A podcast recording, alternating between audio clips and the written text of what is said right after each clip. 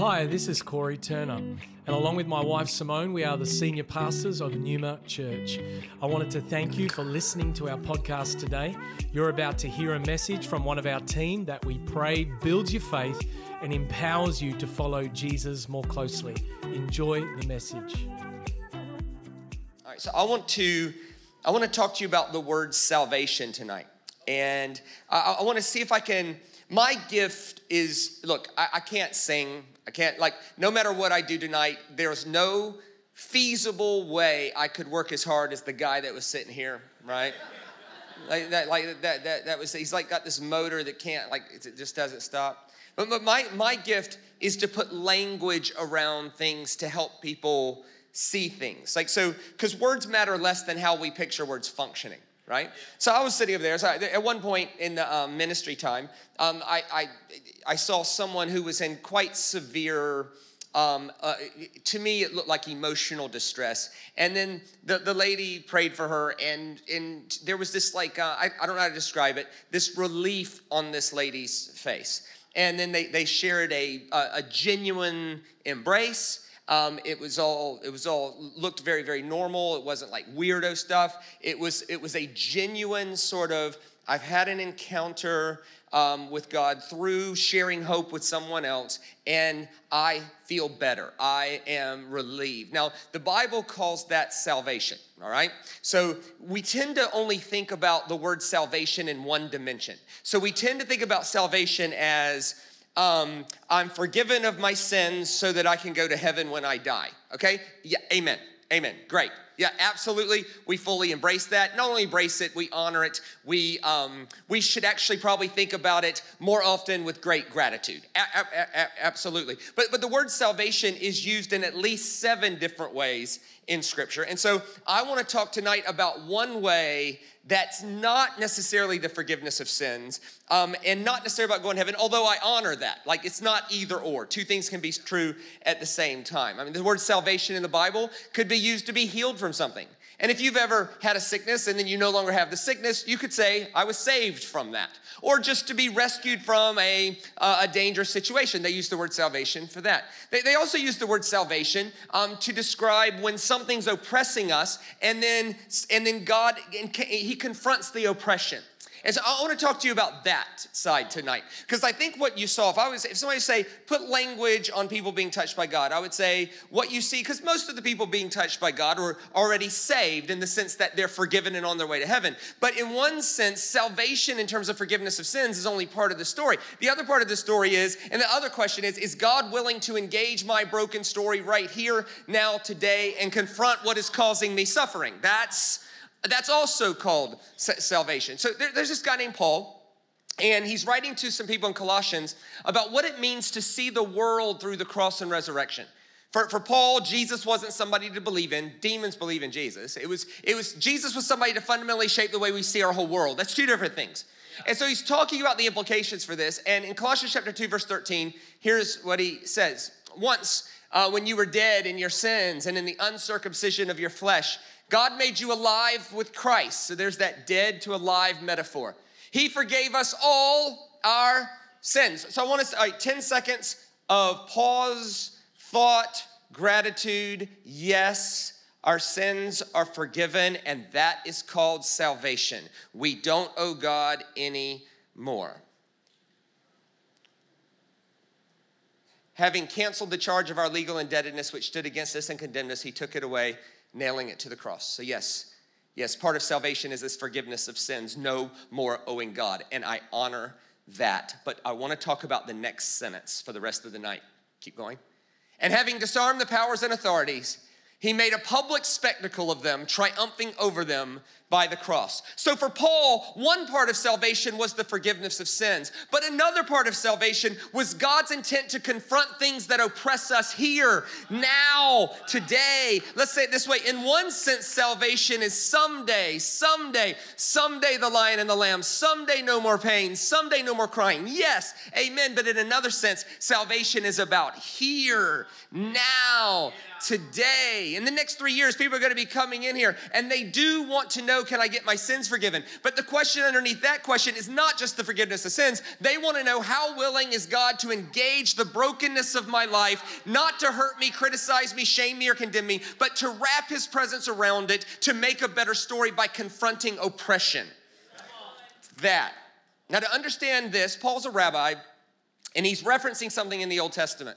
He's referencing uh, something in the Exodus. As far as I know, this is one of the first mentions of the word salvation in the whole Bible. And in this context, it has nothing to do with the forgiveness of sins. This is Exodus chapter 3. Check this out. And the Lord said, I've indeed seen the misery of my people in Egypt. I've heard them crying out because of slave drivers, and I'm concerned about their suffering.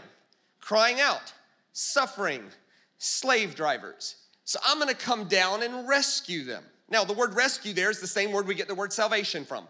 Could easily translate that. I'm gonna come down and save them. I'm gonna bring salvation to their situation. In this context, salvation has nothing to do with the forgiveness of sins, but rather everything to do with God notices something, someone, some situation that is causing us pain, oppression, suffering, disrepair, slave drivery, and He's gonna confront that thing head on. Again, one part of salvation is the forgiveness of sins. Yes, amen. Heaven, afterlife. Death doesn't get the last word, resurrection does. Yes, yes, yes, yes. Someday, someday. Yes, yes, yes. We, we're so thankful for it, we embrace it. But the other side of salvation is actually there's something going on right here now today, and it's causing you suffering, and God is not happy about it, and He wants to rescue us. Wow. Now, to understand this, we got to go back and understand something else. If I can have about four minutes for some deeper theology here, okay? Hold on to something. And if you're like, oh no, no, trust me, I'm decent at this, right? Next slide. This is Genesis chapter 2, verse 10, very early in the story. A river was watering the garden. It flowed from Eden, and from there it separated into four headwaters. The name of the first was called Pishon. It winds through the entire land of Havilah, where there's gold. The gold's perfect. What an odd set of details. There's a river called Pishon. It's winding through the whole land of Havilah. By the way, the gold in the riverbed's perfect. Strange. Three key words Pishon, Havilah, and gold. Next slide. Let's see what this takes us. So the word Pishon means hope. In ancient Hebrew only had 8,000 words, so one word had to mean a lot of things, right? Pishon was hope.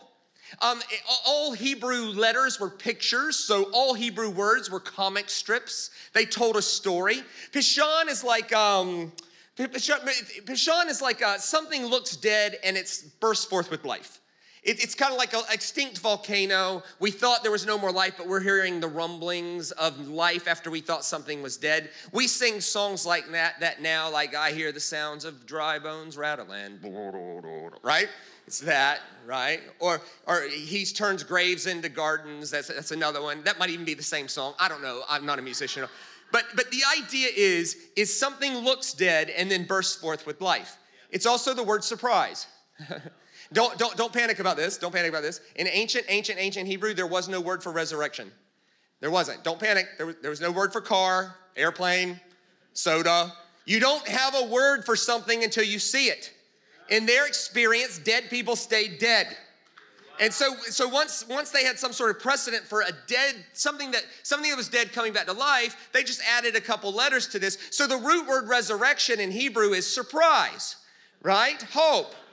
Like it's, it, it, like it's, it's in that, that makes sense. Like if, if I died today and you came to my funeral on Wednesday and I showed up here next Sunday, surprise sort of cuts it.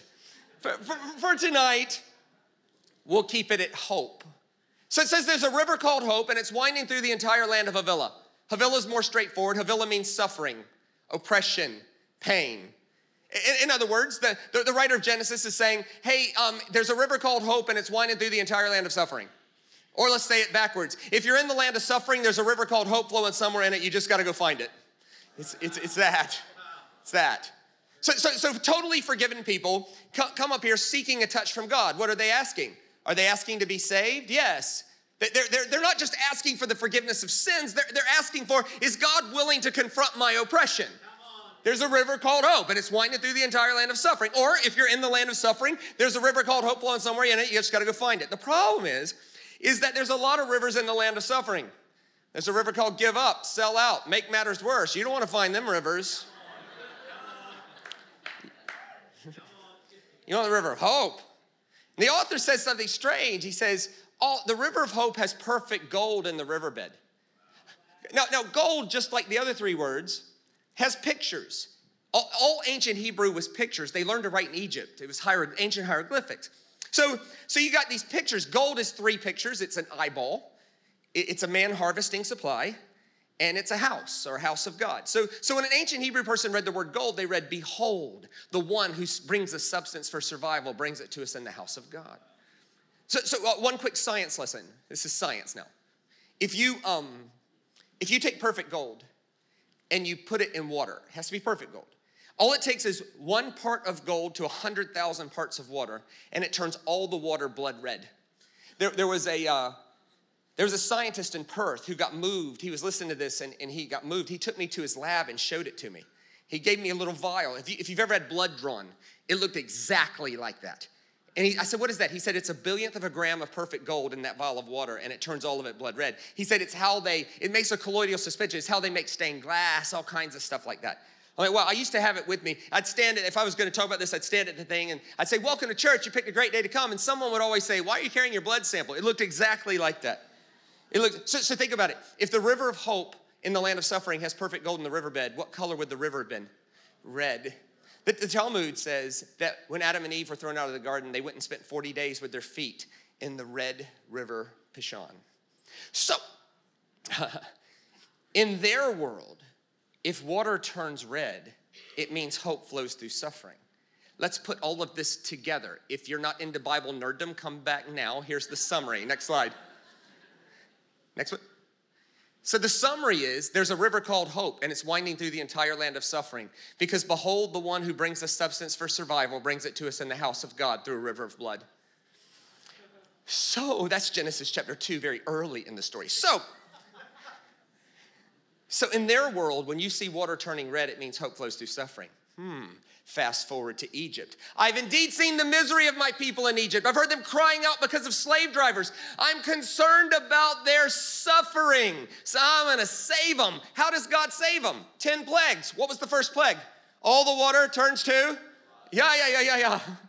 To the Egyptians, that was a curse. To the Hebrew people, there would have been a buzz in the camp. Hey, did you hear we're in the land of suffering now, but water's turning red, hope's fixing to flow? See? It's this theme, it's, it's this unmistakable pattern all the way through Scripture. Like Moses gets them out of Egypt into the promised land. What do they have to walk through? The red, mmm, red water. what? What? I've, I've seen the Red Sea. It's most definitely blue. definitely, it's definitely, you can't mistake it, it's definitely blue. How does it call called? Well, first of all, it's Reed Sea, and it just gets red. But but literally, when water turns red, it's like hope flows through suffering. What happens to the Red Sea? It parts. Where do you see God? Where else do you see God parting water? Genesis chapter one. He took the chaotic water and locked it in the heavens above and the earth below. In their literature, when water parts or turns red, it means hope flows through suffering, and there's fresh starts, second chances, clean slates, new creation, and the opportunity to write a better story. This is the theological language for what my role at Numa is to be a teacher. And so I, this is the theological language around these encounters. It's like, wait a minute, what you're seeing is salvation in the sense that God is being willing to engage people suffering with hope. It's water turning red. It's that. Oh, by the way, it's even in nature. I've never given birth, nor have I ever seen a birth, nor do I think I've missed a whole lot.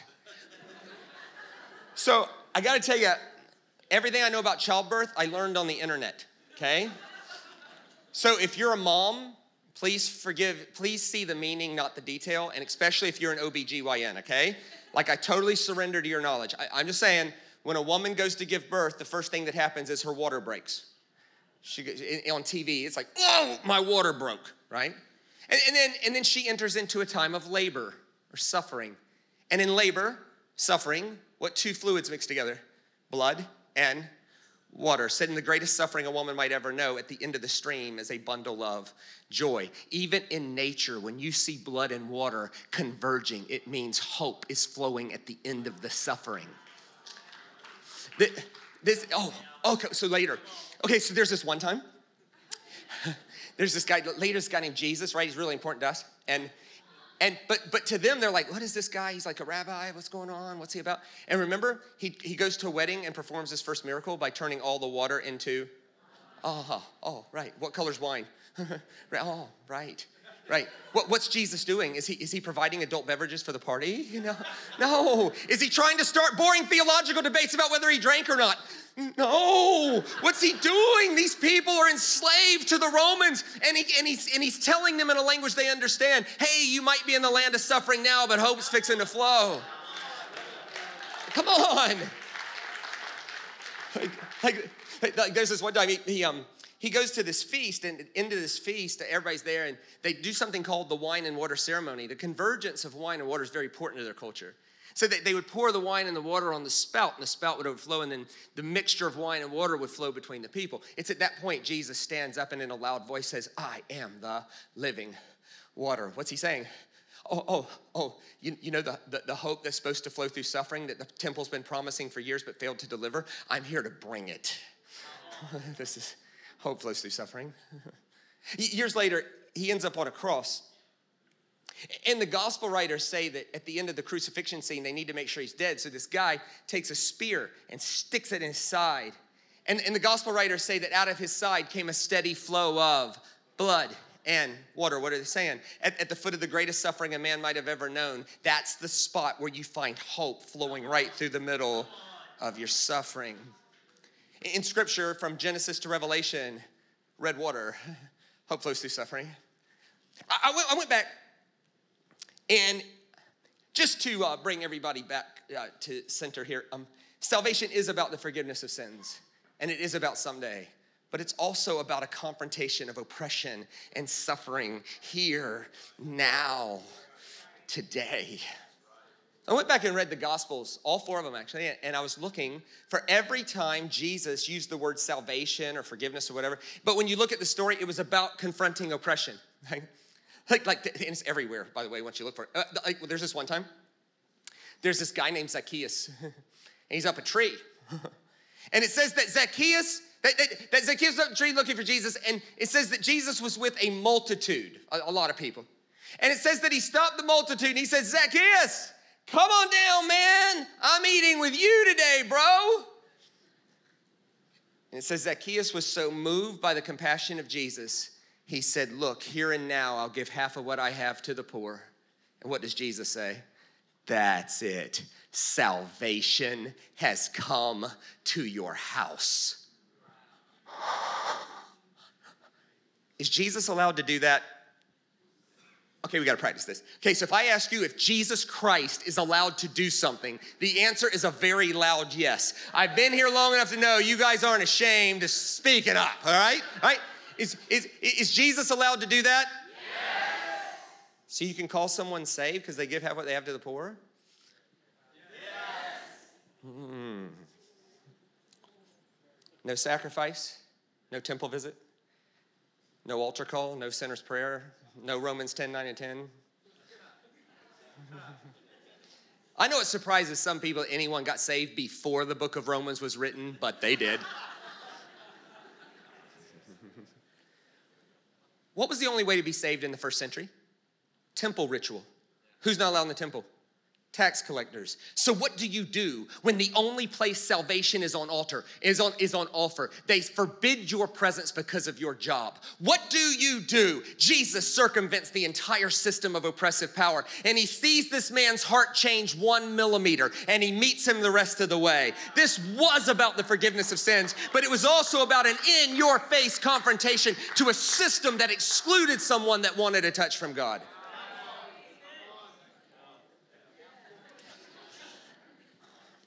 There's this one time. Jesus goes by a prostitute's house, which leads to this question Is Jesus allowed to do that? Yes. What would have been going on at a prostitute's house? Business. Jesus is between customers, which leads to this question Would there be a worse place to ever run into Jesus? Imagine like Jesus is in the foyer, like, you know, and the guy comes out of the back room and he's like, Oh, Jesus. Hey, man.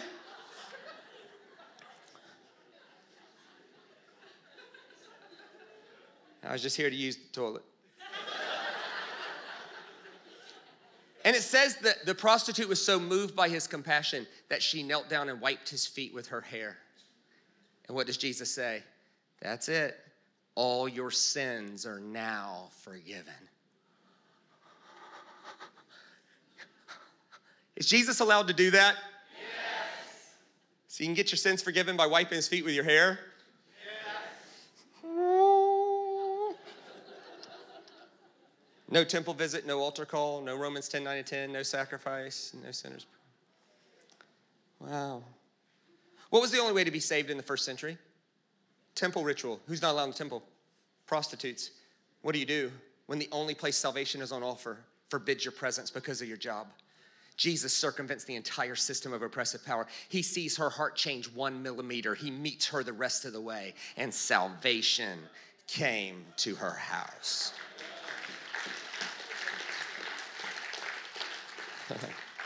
Aren't you guys? See, we tend to say Jesus is the only way. Okay. Unless what we mean by that is, is my way to Jesus is the only way to Jesus. I came to Jesus by this way, so you got to come to Jesus my way, or it's not really coming to Jesus. I think I think we do that because we figure if everybody comes to Jesus our way, Jesus can't possibly like reject us all. But here's the thing, right? Right? Aren't you glad that's not the rule? Aren't you glad we aren't you glad we don't read that passage and go, okay, here's the way to be saved. We got to rub Jesus' feet with our hair, right? Like, like with all respect to my bald brothers in the room, right? Me and my friend there, I see that out there, and oh Lord, have oh my goodness, sir, oh my Grant, woo! Grant, Grant, with all Grant, with all respect to you, sir, for you to wipe his feet with your hair would be a three-man job. You'd have to be turned upside down and used like a buffer. What you see in the Bible is more profound than some magic method. You see Jesus perceiving heart change and then meeting them the rest of the way. it's in, in, your face. Like, what, wait, what? There's this one time, uh, there was this um, paralyzed dude, and Jesus speaking at Full House, and it's quite chaotic, and um, he can't get in. And so his friends take him to the roof and cut a hole and lower him down. It's a chaotic scene. You got to be a world class communicator to overcome distractions. Like if a two year old started running laps in here, there'd be nothing I could do, right? Someone would be repelling from the roof that it's over. so this guy comes down, and Jesus, and it says this, and Jesus saw the faith of his friends and proclaimed his sins forgiven. Is Jesus allowed to do that? Yes. So can you be forgiven because someone else is believing for you? Oh. Say, Shane, how far do you take that? I do not know. I think it is essential that every person consents and participates to the work of God in their life. At the same time, if you're a mom and you believe in for your unbelieving children, you keep doing that. Jesus sees that stuff. Yeah. a later writer named Paul said, Don't you know it's the faith of a saved wife that can save her unbelieving husband? Like I was talking about this one time, and this guy afterwards said, What are you saying, Shane? What are you saying? You saying you can go to heaven by marrying the right woman? Okay. If after all of this, if that's your question, you have missed the point entirely. That's number one. Number two, who goes to heaven and who goes to hell is above my pay grade and yours. Can you go to heaven by marrying the right woman? I have no idea. I do know if you marry the wrong one, you'll live in hell today. That's a fact. yes, sir.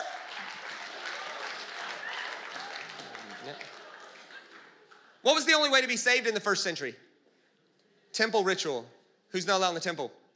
Crippled people. They were seen as something was wrong with them, rejected by God. So, what do you do if the only place where salvation's on offer rejects your desire to be touched by God because of something about you? Jesus circumvents the entire system of oppression and he sees one millimeter of a heart change to work with and he rushes the rest of the way. This is the forgiveness of sins, but it's also an in your face confrontation to oppression. It's the smashing of every box where people tried to dominate people by telling them how they had to come to God. This is Jesus There's this one time, there's this guy next to Jesus on a cross. He's having a bad day.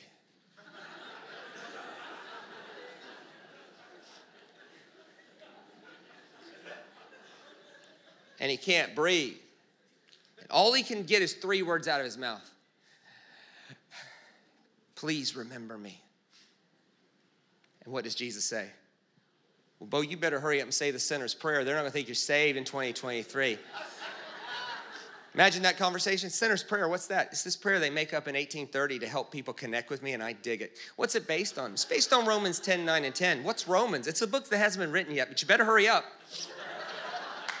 oh, what? No. What was the only way for that man to be saved in the first century? Temple ritual. What would he have to do? Get off the cross, run by the temple, get a priest, do a thing? No way. No way. Jesus sees his heart change one millimeter and he says, Today, today. This is the forgiveness of sins, but it's also a confrontation of it's a confrontation to the people who said their way was the only way.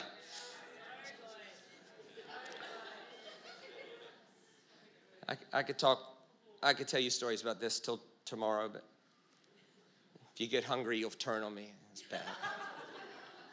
I'll tell you, I'll tell you one last story. It'll take me a bit, but it was my least favorite story in the Bible, but it became one of my favorite stories. I hated this story. I, I, it was one of those things I'd never heard a sermon on, and thank God we never preached about it because it's awful. The problem is, is that it's not one of them stories that's in Leviticus, and you can go, oh, that was back then. It's like Jesus stuff. The story's in John chapter 5. We won't read it, I'll tell it. It's a story about a pool called Bethesda. It's a terrible story. The reason you've never heard a sermon on it is because it's a terrible story. I, I, actually, I, I, actually saw a Bible once in six point font at the bottom. The editor of that edition of the Bible said, We're not sure this should be in the Bible. I don't blame him. If you don't know the story, I'll tell it. Enough people will know the story to be like, this is basically the way it goes. Here's what it says. In John chapter 5, it says, Just inside the sheep gate in Jerusalem, there was a pool called Bethesda. And occasionally an angel would stir the water of the pool, and the first person in would get healed, and no one else. Basically, what it says. Is anybody okay with that? What an awful story.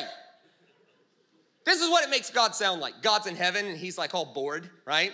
He's like, I don't have enough to do. I just have to entertain me. Give me an angel over here. Angel now. Angel's like, yes, sir, right? And God's like, hey, you see that pool down there? It's called Bethesda. Now, only when I tell you, and I mean only when I tell you, I want you to take your finger and stir the water. Here's what we're gonna do we're gonna heal the first person that gets in and no one else. We'll successfully create a race amongst the afflicted because nothing gets my God heart beating like a bunch of crippled people trying to move fast. This is gonna be awesome.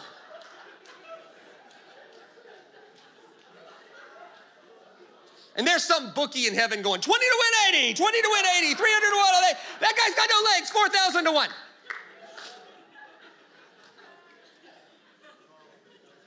It's a terrible story. Then Jesus shows up and makes it worse. Jesus picks the sickest dude in the whole place, 38 years paralyzed. And he's sarcastic. He's like, What's the matter, bro? The water don't work for you? The guy's like, Rabbi, you know the rules. Only the first one in can get healed. And the jerk with the sore throat keeps jumping in for everybody else. They don't take numbers. I've been here 38 years. No one can help me in. My legs don't work. Oh, boy. I hated that story. If you read that story and loved it, I'd wonder about you. Till I went there. I'll spare you the details. I got invited to study for a week with a top PhD in archaeology and ancient history at the University of Jerusalem. He had listened to something I did and he invited me to come speak at his synagogue. And I, I was like, why? You've all memorized the Bible. And he said, no, no, you cause discussion. We like that. I'm like, great. And he said, he said, he said, part of your payment will be um, I'll teach you history. I'll start as early as you want and I'll go as late as you want. I'll teach you history, right? He said, just understand, I don't do tourist tours, I do academic tours. So as long as you're okay with academia, I'm fine. I'm like, oh, that's fine, that's fine me. We can also skip the part where I talk to people who've forgotten more than I know, but I'll just come study with you. Anyway, it was one of the days. He, I was disoriented, you know, you, I don't know my way around. He goes, this is the sheep gate, you know. I was like, okay. And then right where it says, in John, John 5, right where it says, there's this pool. And, this is how uninterested he was in the pool of Bethesda. Here's what he said. He goes, Yeah, yeah, yeah, yeah, yeah, that's the pool of Bethesda. All right. Walked away. Now, I had a picture in my mind. Everybody does. When you read the picture, when you read the story of the pool of Bethesda, everybody has a picture of what it looks like, right? My picture was about the size of this room, um, and I thought it was about 18 inches deep. Like I thought, like, you know, well, I mean, if, if paralyzed people are trying to jump in, you can't have a deep pool.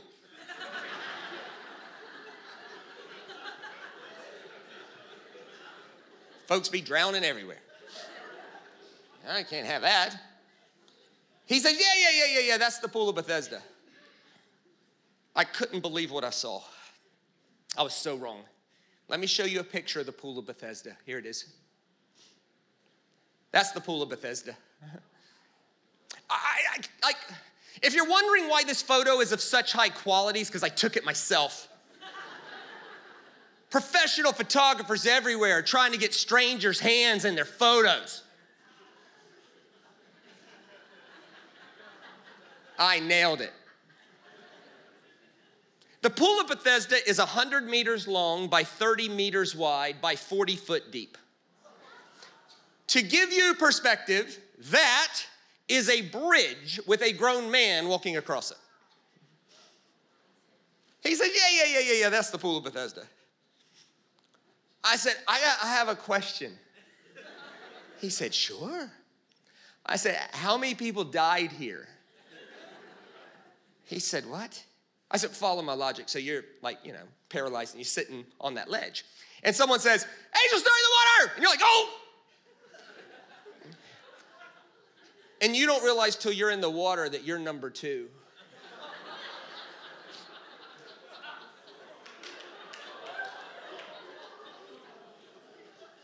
You're so dead, bro.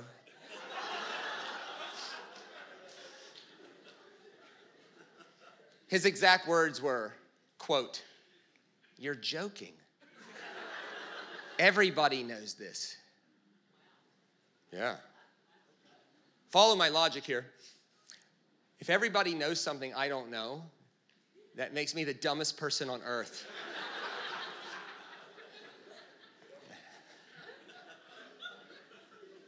So, I said, I'm so embarrassed, but I don't know. I don't know. He said, then we got to talk about this. Because if you're thinking what I think you might be thinking, that would make God awful. I said, yes. he asked me two questions. First question What God was ruling Jerusalem when Jesus walked the earth? The answer Roman Caesar worship. There was upwards of 40 pagan gods in the Jerusalem area. There was Attis, Adonis, Horus, Mithra, Amun-Ra in the south, the goat god Pan in the north, Serapis. There was all these, all these, all these gods were allowed to operate in the Judean region. Okay. Second question. He said, "You didn't think the angel in John chapter five was the angel of our God, did you?" I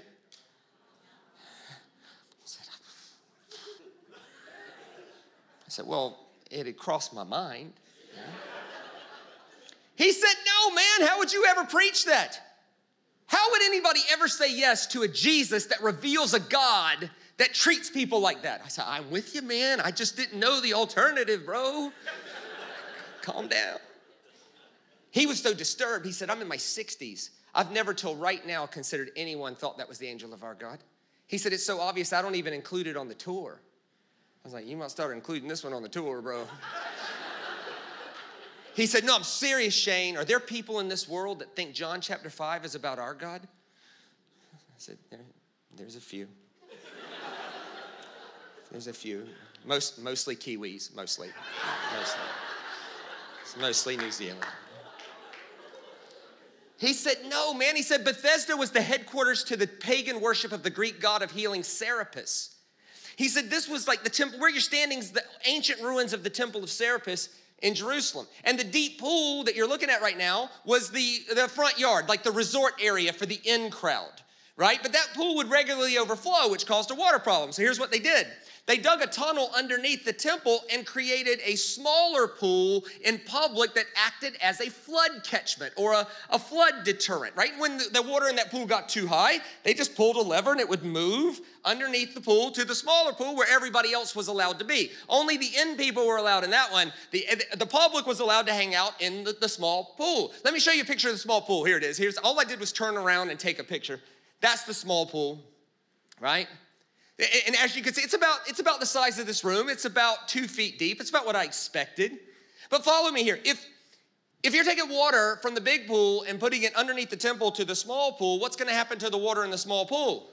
It's going to stir up, So the Roman officials and the priest of Serapis got together and said, Hey, let's tell the people it's the angel of Serapis healing, stirring the water. And, we'll say only the first one and gets healed. And the sick, the poor, the marginalized, the afflicted will pay us a monthly premium every month to sit the closest to the pool. It was Roman and Serapis extortion of the poor, afflicted, marginalized, and infirmed. People were paying a premium every month, and all they did was use a plant. The plant knew when the water was going to move. He was always the first one in. Therefore, he was always healed, but he was already healed. It only exacerbated the myth. Now I can preach it. So, Jesus turns up at the biggest epicenter of the oppression of the poor and the sick and the infirmed. And he picks the sickest dude in the whole place. What's the matter, bro? The water don't work for you. But Rabbi, the jerk with the sore throat, he gets him first. And then Jesus, without the help of stirred water, heals that man and says, Listen, you guys can all be sitting here and taking advantage of the rest of your life, or you can come with me because the God I reveal does not charge people for healing. This is about the forgiveness of sins, but it's also about an in your face confrontation to suffering. Here, it's hope and suffering coming together. He got to the end of the story, and I was like, everybody knows this? He said, Shane, look around you. He said, seriously, I don't even include it on my tour. It, that's, it's that obvious. There's little half statues of Serapis, there's all this. In the photo behind me right now, do you see where that shadow meets that yellow plaque? Right? You can't read it, can you? Good, I blew it up for you. Check this out. This is a this is Temple of Serapis. It's on a plaque in the middle of the pool. Everybody knows this. It gets worse. Next to the plaque was a billboard, a giant billboard. Let me show you the billboard. Oh, yeah. See where it says Bethesda? It even references John chapter 5. Pagan medicinal baths. Pagan medicinal baths. It's on a billboard next to the plaque in the middle of the pool. Everybody knows this. Which leads me to this question if we were wrong about Bethesda, what else could we be wrong about? maybe we need to open more conversations about God instead of closing them down. Maybe, maybe we need to have a spirit of learning, a spirit of being a student. Right? This is not simply a story about the forgiveness of sins. Jesus is walking right into the epicenter of the worst extortion and oppression of the sick and the, and the marginalized and the infirm, and they were being taken advantage of every single week. One guy had paid his fee for 38 years and it wasn't working. And Jesus is an in your face confrontation to oppression. Now, good sermons are meant to be wrestled with, not agreed with or disagreed with. So let's wrestle for a second. Next slide. What's driving us that we need deliverance from? I'm not talking about getting saved in the sense of forgiveness and going to heaven. I acknowledge that. And I'm to assume for a second everybody in here has made that decision. Fair. My question isn't that. My question is is in your forgiven on your way to heaven state, is there anything driving you that's causing suffering? and pain and horror and teaching you that you're less human. That Jesus is not just as interested, Jesus is just as interested in confronting that for you as he is in forgiving your sins. We honor both, but what you're seeing here in, in some of those moments tonight is you're not seeing people getting their sins forgiven. You're seeing God's willingness to confront oppression and engage that broken story right here, now, today. It's hope flowing through suffering. What are we doing to help free others from their slavery? You can't want mercy for yourself and justice for everybody else, you know? Maybe I could summarize this entire sermon with one question. Next slide. Where do you need salvation for your house today? Not someday, but here, now, today. So I want us to be quiet before the Lord, and I'm gonna invite you to pray a couple of prayers. If the Holy Spirit moves you, pray them. If not, ignore me. There's no vacancy in the Trinity for me, okay? First prayer Lord Jesus, may no one ever reject you because of how I'm presenting you. If you're willing to pray that prayer with me, why don't you just pray that underneath your breath? Lord Jesus, may no one ever reject you because of how I'm presenting you. Second prayer I want you to take a second and name the oppressor. It's lust, it's anger, it's rage, it's greed, it's revenge, it's retaliation, it's the inability to let it go. I want you to name the thing that when you lay your head down at night, it reminds you that it's in charge. Let's be specific, let's name it. And then I want us to pray. Holy Spirit, would you come into this broken story and confront my oppressor? Would you bring salvation to my house today? Not someday, but right here, now, today. Would you look this way? Thank you so much for being part of your, of your day and a part of your life. I, anything I've done to encourage your walk of faith and for you to say your next yes to Jesus, I celebrate and want to facilitate that. I honor it. I bless you, my brothers and sisters, to be known for your love, to care about people more than plants, to be people of love, to treat people as they are worth and never as they deserve. And when you see a need and know you can meet a need, open your splagna all over that need. May we be people who don't simply affirm salvation after death, but life before death. May we be people who affirm that if you're in the land of suffering, there's a river called hope flowing somewhere in it. You just gotta go find it. May each and every one of you encounter with God a moment where the water turns red. Grace and peace, everybody. Thank you for joining us for this message today. We don't assume that every person listening has a personal relationship with Jesus Christ. And so today, we invite you to begin following Jesus as your Lord and Savior. The Bible teaches that every one of us has been created for a relationship with God. Sin has separated us from that relationship, but God loved us so much that He gave us His one and only Son, Jesus Christ. Jesus lived, died, and rose again, conquering sin, Satan, and death itself. If we believe in our hearts that God has raised Jesus from the dead, and we confess with our mouth that Jesus is Lord, we will be saved. So if you are ready to pray in faith, turning away from your sin and believing in Jesus for your salvation, please pray this prayer. Dear Jesus, I believe that you are the Son of God, and I ask you to forgive me and cleanse my heart from all of my sin.